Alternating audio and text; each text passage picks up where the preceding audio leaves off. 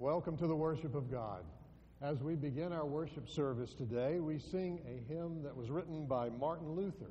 We usually only sing it once a year, and that'd be on Reformation Sunday at the end of October. But we're going to sing it today. Uh, notice that at the end of the third stanza, as in the bottom of the page, it's talking about the devil. And it says, For lo, his doom is sure, one little word shall fell him. And then the fourth stanza begins, that word above all earthly powers. It reminds us that if we cut out the third stanza sometimes, we ought to be careful because these are connected. It's a hymn of praise. Let's stand together and sing.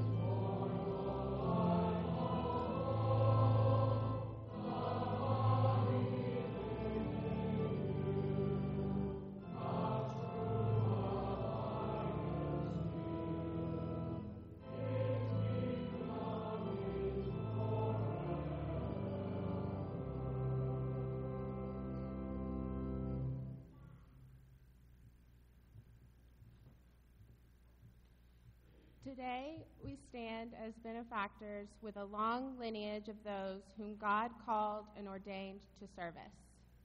Like Abraham and Sarah, we are to work for an unknown but faith-filled future. God has called us. Like Moses and Miriam, we are to be leaders, helping people live in freedom. God has called us.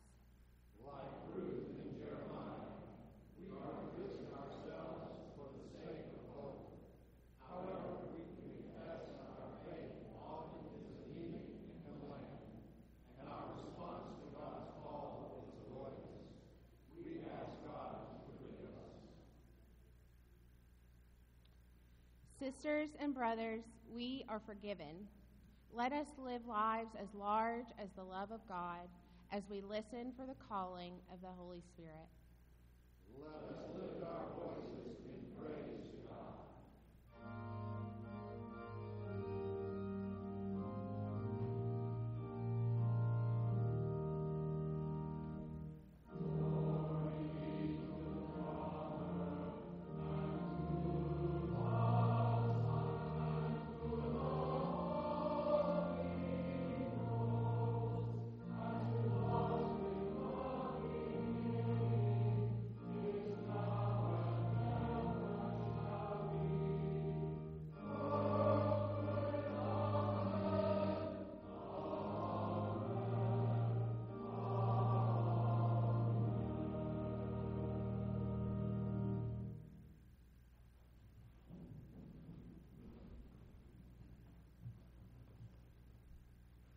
Welcome to the worship of God at Northside Drive Baptist Church.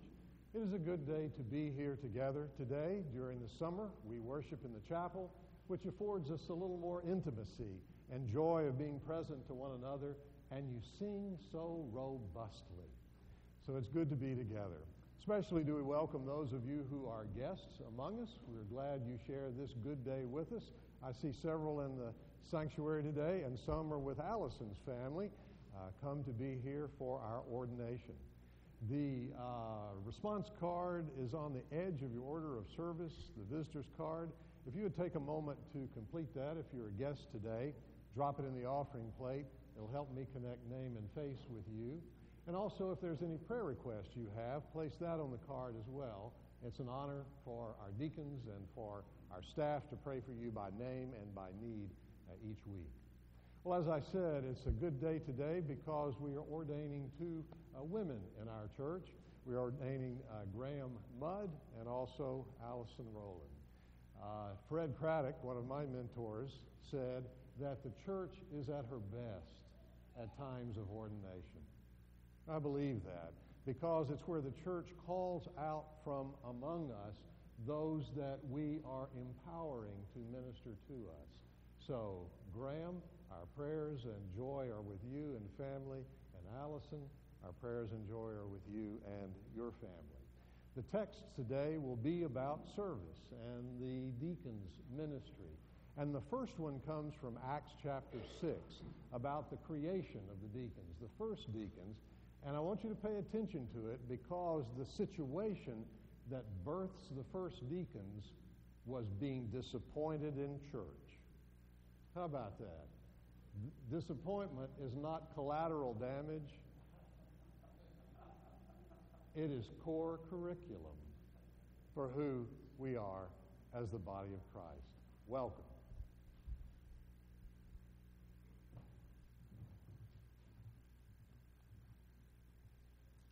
The church's first deacons are chosen to provide inclusive ministry to persons experiencing the tension of Christian diversity. A reading from the Acts of the Apostles, Acts 6 1 through 6. Now, during those days, when the disciples were increasing in number, the Hellenists complained against the Hebrews because their widows were being neglected in the daily distribution of food. And the twelve called together the whole community of the disciples and said, It is not right that we should neglect the word of God in order to wait on tables. Therefore, friends, Select from among yourselves seven men of good standing, full of the Spirit and of wisdom, whom we may appoint to this task, while we, for our part, will devote ourselves to prayer and to, for serving the word. What they said pleased the whole community, and they chose Stephen, a man full of faith and the Holy Spirit, together with Philip, Prochorus, Nicanor, Timon, Parmenas, and Nicholas a proselyte of Antioch. They had these men stand before the apostles, who prayed and laid their hands on them. Here ends the first lesson. And now let us pray. Eternal God, we are thankful for you first loving us and calling us to share that love, that love through serving others. You command us to love you with all our heart, soul, and mind and to love our neighbor as thyself. It is this love that urges us to live out the different callings in our communities of faith. You have called us to serve with humility, with patience, with forgiveness, and with love. In the midst of a world that is more prone to be impatient, prideful, unforgiving, and judgmental, may your presence empower us to serve and love as Christ did on this earth. We thank you, God, for bringing people into this church and into our lives who have modeled this Christ like humility and sacrificial love. We remember Bible study teachers, children's workers, missionaries, youth ministers, volunteers, parents, deacons, pastors, music ministers, and more, who have faithfully shared and lived out the gospel to us throughout our lives. He who has begun a good work in these that we remember today will bring into it to completion in Christ Jesus. May each of us remember who we are called to be in Christ, remember to live as Christ has taught us to live, and to pray as you have taught us to pray, praying boldly. Our Father, who art in heaven, hallowed be thy name. Thy kingdom come, thy will be done, on earth as it is in heaven. Give us this day our daily bread, and forgive us our trespasses, as we forgive those who trespass against us. And lead us not into temptation, but deliver us from evil. For thine is the kingdom, and the power, and the glory forever. Amen.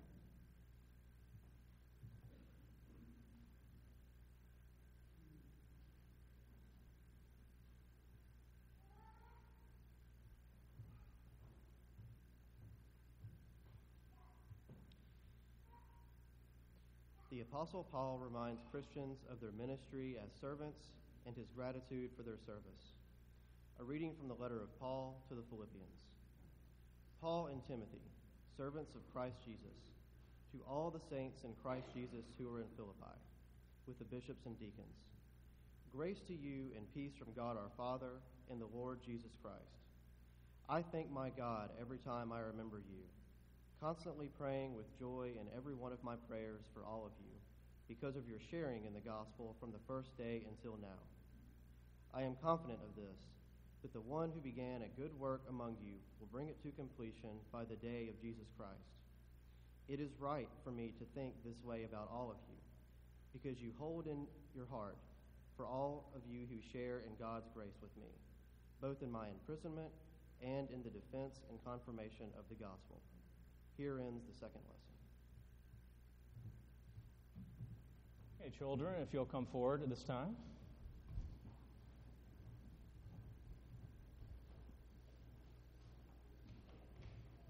Pastor James will take your offering.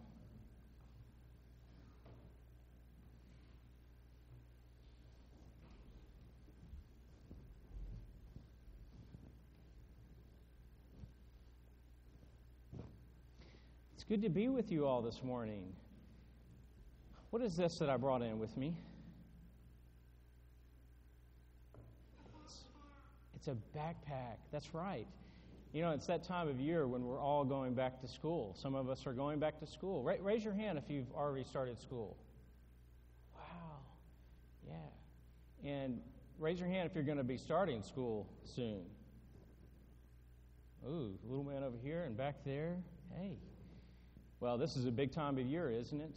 Uh, it's always fun to start back school, and we always bring our backpacks. And I wanted to, to tell you that in about a month, on September 9th, I'm going to, and the church is going to invite you to bring your backpacks to worship, because on September 9th, we're going to bless your backpacks. But before that, I wanted to show you maybe what I brought in my backpack today. Sometimes I need a backpack to bring some things to the church when I come to the church. You want to see what's in my backpack? Good. Everyone nods affirmatively for those who can't see, the children in the front row. Let's see what I've got in my backpack. Oh, I always bring my skunk. That stays in my office, but sometimes I take him home, pet him a little bit, you know? I'm going to put him over here. I always bring my Bible. Well, that's a big Bible, isn't it? Not as big as the Bible up there. It's a big Bible. I love this Bible. What else is in here? Oh, I bring a slightly smaller Bible. That one's got my name on it. Oh, Yes, Pastor James, what is it? I was in the middle of this, but you go ahead. If you have more than one Bible, may I have a Bible? Well, uh, well, I've got I've, I've got this little Bible, and I've got this even smaller Bible. I've got four Bibles. I may need them for different different readings that I might do with people, but uh, you know what? Yes, I'm going to give you a Bible. Which which Bible would you like, Pastor James? Uh, I like this one right here. Okay, okay, you take that. All right. Well, I guess I lost a Bible today, and I bring my pencils too. I like pencils. You have a Bible too. I've got a polka dot pencil. Me too. I've got an alligator pencil. And I've got this pencil right here. See it? It's rubber. Isn't that cool? Kind of hard to, to write with. I love these. Pastor James. Okay, I'll call on you. Nobody else. Go ahead. If you have more than one pencil, may I have one of your pencils? Well, I guess so. I guess I don't need all three. Which, which one would you like? Kind of like the rubber pencil. I was afraid he was going to say that. That's my favorite pencil, but I, I'll give it to you. I've also got this Lego catalog, but I didn't even mean to bring that. Well, you know something, when we share with other people, I think it makes God smile. I think God smiles when we share with other people, especially when I have a lot of things and I give them to someone else. It makes my neighbor smile. And I may love my stuff for a little bit, but you know what? I love my neighbor more than my stuff. So as we go back to school, let's love our neighbor and God more than we love our stuff because when we share, we make God smile. Let's pray together. God, thank you for being a God who smiles. Amen.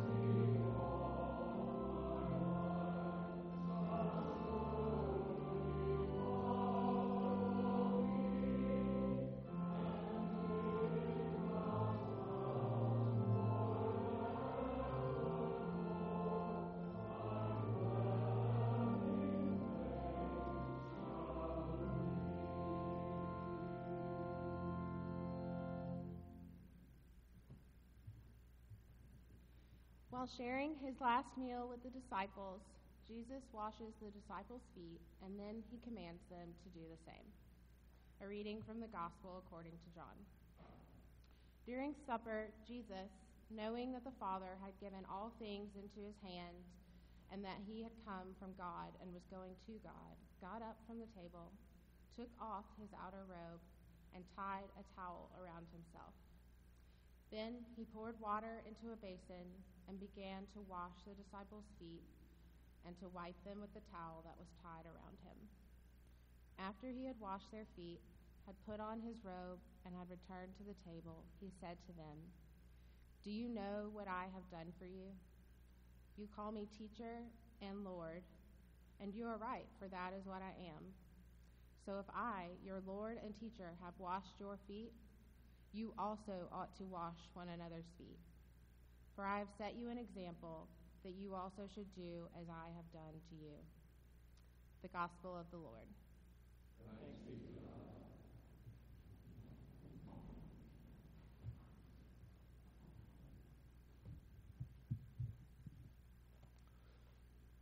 This will be a brief sermon, but don't get your hopes up.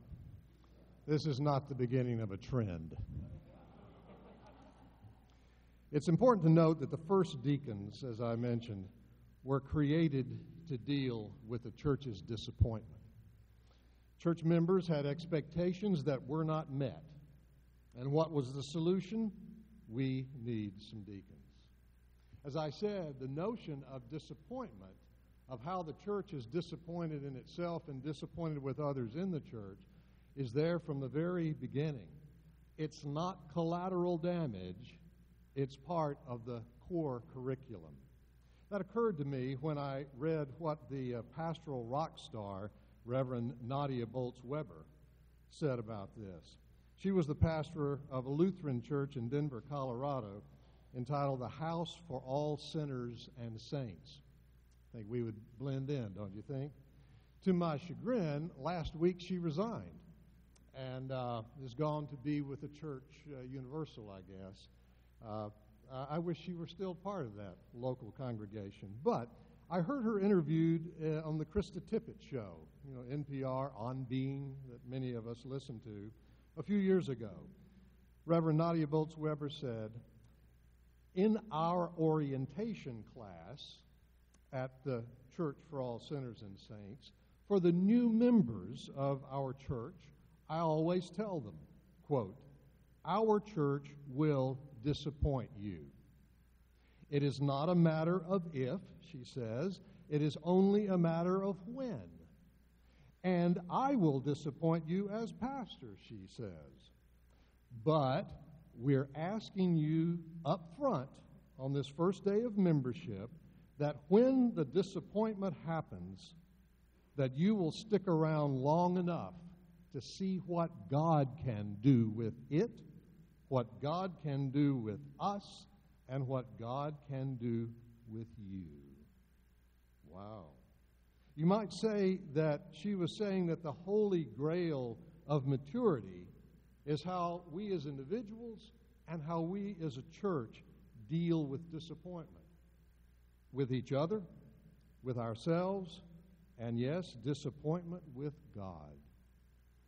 The story is in the text that you heard Allison read first of the first deacons, though that word is not used. These are the first servants, lay servants in the church. As you heard, there were two groups in the church. There are always two groups in the church, at least two groups of the church. In this church, there were the Hellenists and there were the Hebrews. Not to get into the detail of what all the difference was, but one was linguistically the Hellenists spoke only or mainly Greek, and the Hebrews spoke only Hebrew. It could be that these two groups went to different synagogues before they became Christians, but as Christians, they became one congregation. Well, you know how it is. We may not have Hellenists and Hebrews, but the Hellenists were the newcomers, let's say, and the Hebrews were the old guard. Now, whenever there is tension because of diversity like this, the symptoms are always going to show up in the most vulnerable places. And who are the most vulnerable in first century society? It's the widows and the orphans. We talked about this Wednesday morning in the Bible study of how there was no social security network or insurance of any kind. And that if you were orphaned or widowed, that the way the society worked, you could be out on your own. Now, they lived communally, practically as a commune in this particular church in Jerusalem, and they were sharing, at least supposed to, what they had in common with one another. And yet, even though they had good intentions, one group was being left out the Hellenistic widows, those that would have spoken only Greek. My hunch is the neglect was not intentional. It's like with us most of the time. When you come to worship, you go, Oh, I want to go speak to those guests that are with us today. But, oh, there's somebody that I haven't seen in a few weeks, a friend of mine. I need to go speak to her. Or that family has been through a lot lately. I need to go speak to him. I mean, in Atlanta, we don't see each other at the only post office on Main Street, do we? And so this is the only time we get to connect. We don't mean to neglect the guest, but, well, you know how it goes. Wasn't intentional, it just happened. So they bring it to the apostles, the clergy. And the clergy do a remarkable thing. They don't get anxious, for one thing, which I would have been. But what they do is give the problem back to the church. Yeah, it sounds like there is a problem. Select from among yourselves, say the, the apostles. Select from among yourselves those of good report, those that have a sense of spirituality, and let them be servants, deacons to the church. And the problem was solved, at least for a little while. The deacons helped the church handle its disappointment and the tension of diversity that was brand new for them. It's not unlike what our deacons did back in 2015. As they were discerning and meeting and having conversation with one another, they discovered that though we claimed inclusivity, there was a group in the church that was not being ministered to in all of the ways in which we do ministry through baptism and leadership and ordination and marriage. And out of the diaconate, all of the deacons discerned and studied and prayed and then created a document saying that it is not right for us to neglect persons that we have excluded from the marriage altar. And we passed a non discrimination policy the next year, 2016, that regardless of sexual orientation or gender identity, that all persons are welcome for marriage, for baptism, for ordination, for membership, for church leadership. Since then, First Baptist Church Savannah has done the same thing, and the First Baptist Church of Macon has done the same thing. Ministering, attending to those who we want to include, are supposed to include, but felt excluded. Well, Allison and Graham, no longer do we have Hellenists and Hebrews so much in the church, but we do have newcomers and old guard. I kind of see you two as double agents. You know, you can communicate with both groups, like Graham. Um, it's because of you that your family ended up in the church. It was your tears and it was those hands that reached across the half door of the nursery and said, We'll take care of her and she'll be just fine. In other words, your family joined not because of the minister, but because of the nursery worker Miss Flora. You have watched, uh, we've watched you grow up, but you've watched us grow up too.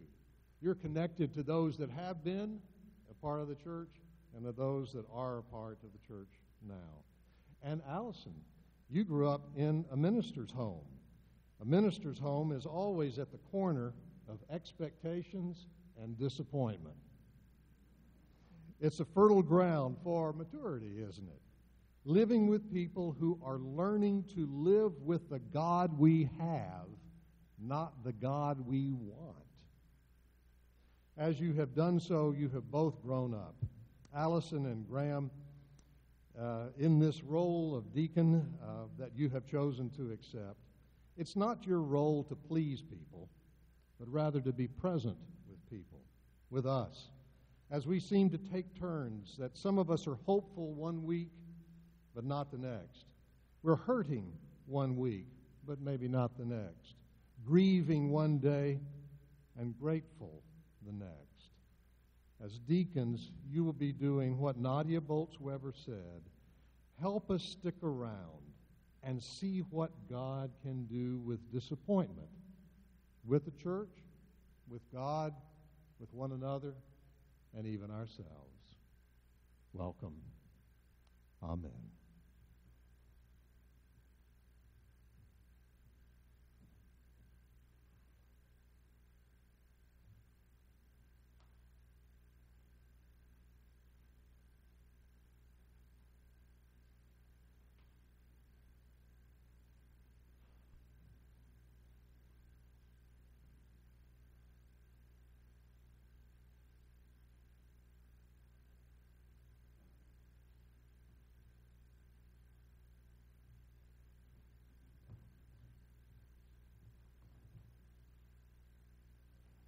It is our tradition that when a word is offered, an invitation to dedication is given. In particular, we think about the dedication of our deacons as they begin their new year, and Graham and Allison as they begin their service. And we often sing this song on deacon dedication days, the servant song. We've often sung it to a different tune, but this tune is more melodic. It moves along, it sings like a, a lullaby.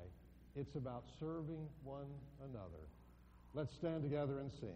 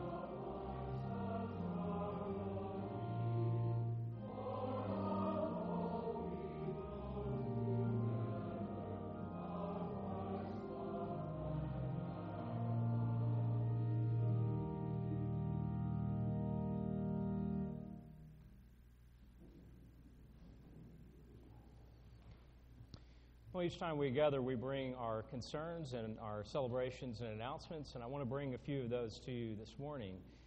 As you know, we had a great lead day for Habitat for Humanity. However, there will be several other opportunities to volunteer for Habitat on the same home that we started um, last week. There's a sign up sheet back there as you leave, or uh, in this area, as if you go out that door also online. We encourage you to continue signing up for Habitat um, uh, throughout the rest of the year. We've been graced by Dr. Steve Sheely, who uh, preached last Sunday, presented on sin, and then again uh, this morning. Thank you, Steve, uh, for, for everything that you bring your humor and your love and your wisdom. We're grateful. And next Sunday, we'll have Dr. Corbin Boakhouse uh, joining us um, to speak about ecclesiology, about the church. So we look forward to hearing you, uh, Corbin, next week. Uh, our prayers are with many in the congregation who um, are recovering from various illnesses and, and face uh, trials and tribulations now.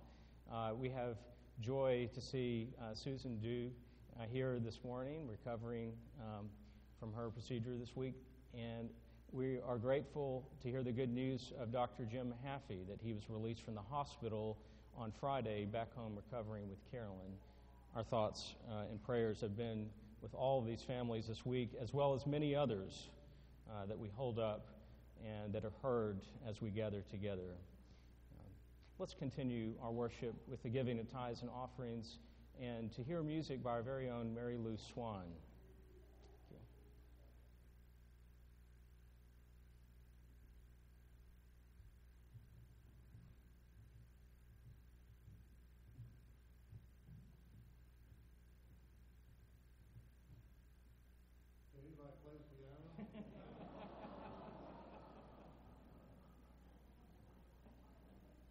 Mary Lou actually walks uh, our children down to the uh, nursery area during uh, our preschool time, and uh, and she said that she'd be back in time. Anybody want?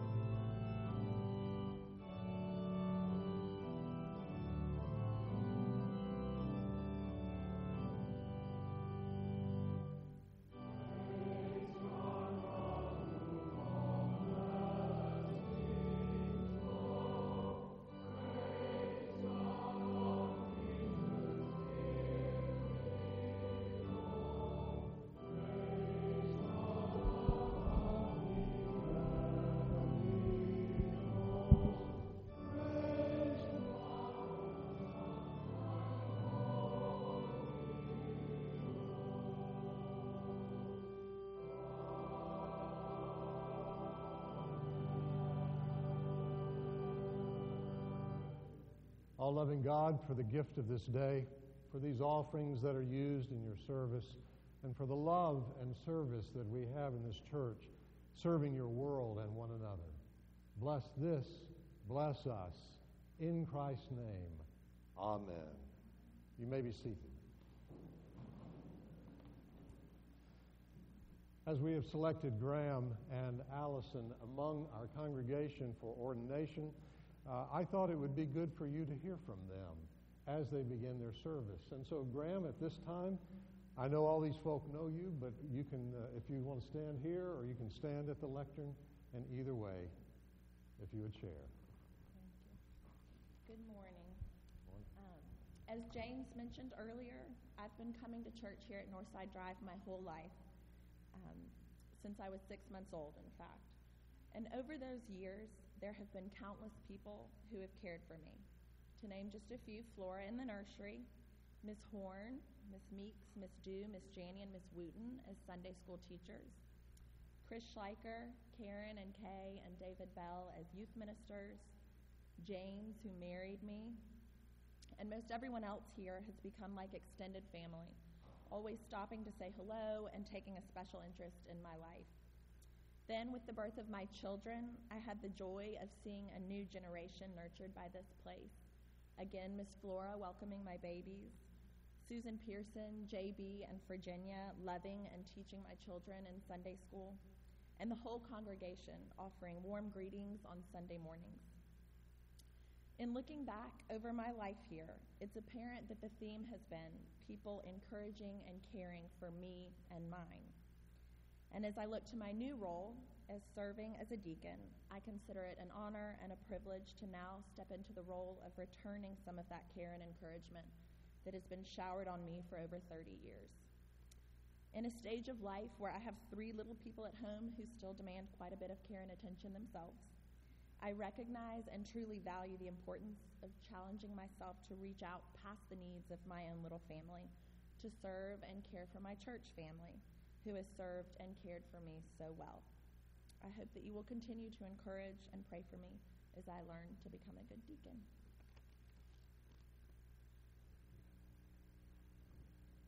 And at this time, Allison, would you come and share?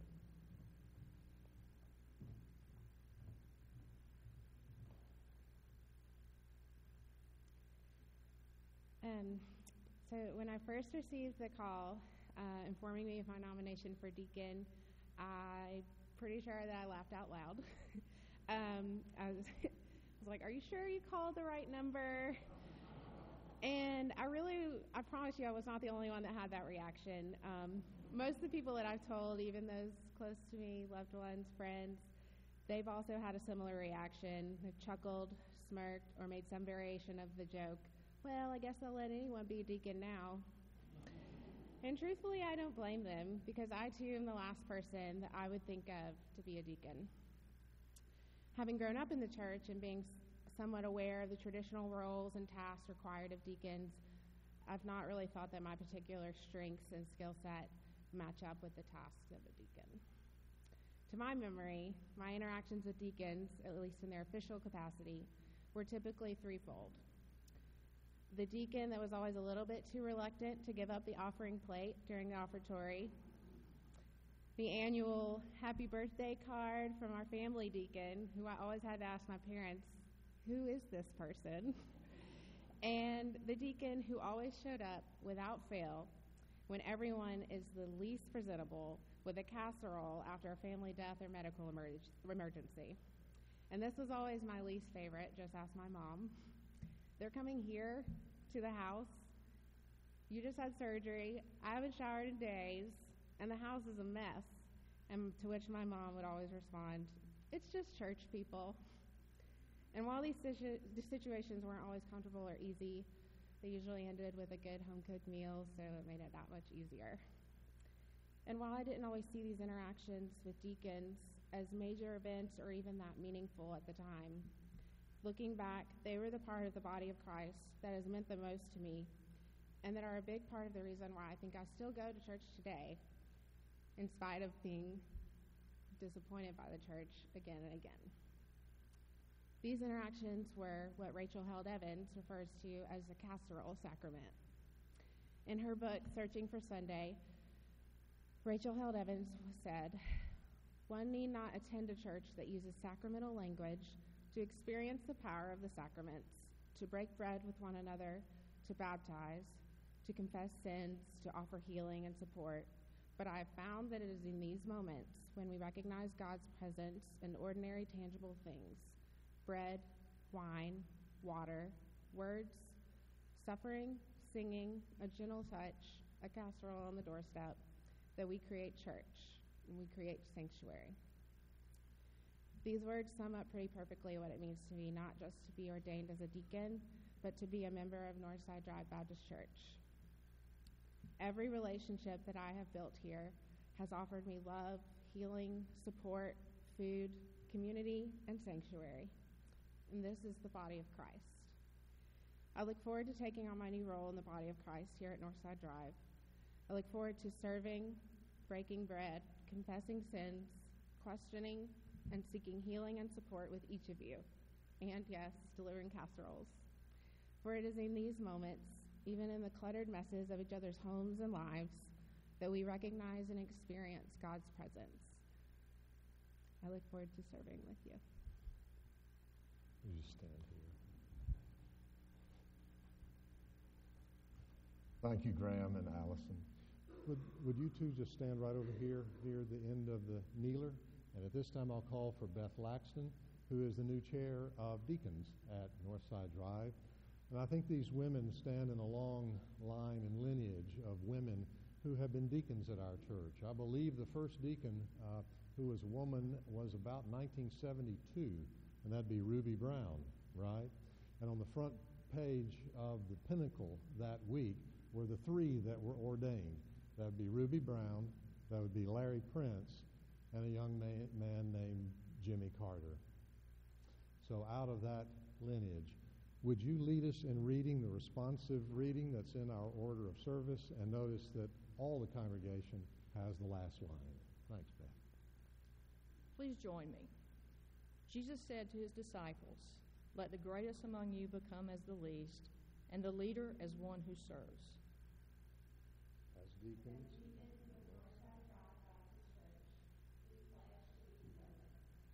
As servants of the Lord and deacons of this church, do you promise to share compassionate love with the families of our church? Will you do this by praying for them and offering Christ like love to them?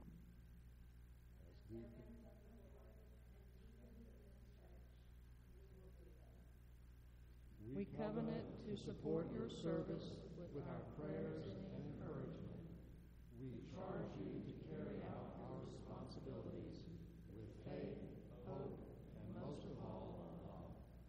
May your love grow for God, for your sisters and brothers in faith, and for this part of the body of Christ.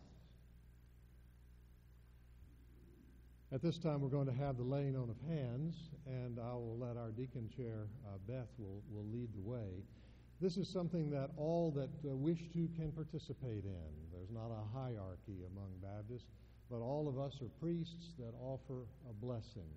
And um, Graham and Allison will be kneeling here on the kneeler.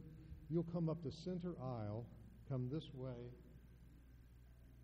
lay hands on either their head or their shoulder, and say something like a one sentence prayer, like, God bless you. May the Lord strengthen you in your service. We love you, something like that. Those are three different prayers. In case some of you are preachers, in case some of you are preachers and didn't finish the last 20 pages of the manuscript last Sunday, this is not the time to preach all of that sermon. It's a brief blessing of blessing them. And all are welcome to participate. So at this time, would you come? And kneel?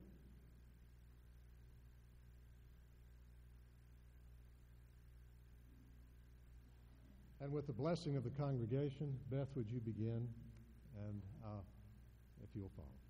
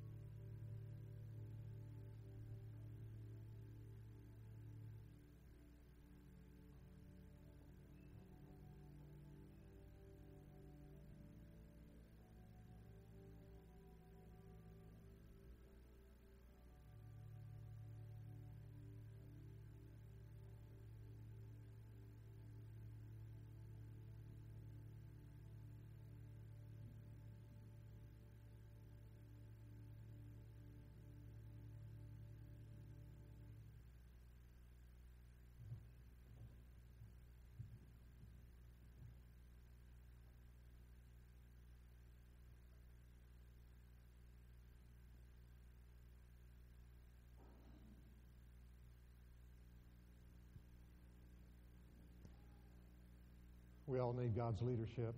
We have prayed for God's leadership in these young women's lives. That is what we will sing about in our closing hymn, All the Way My Savior Leads Me. Let's stand together and sing.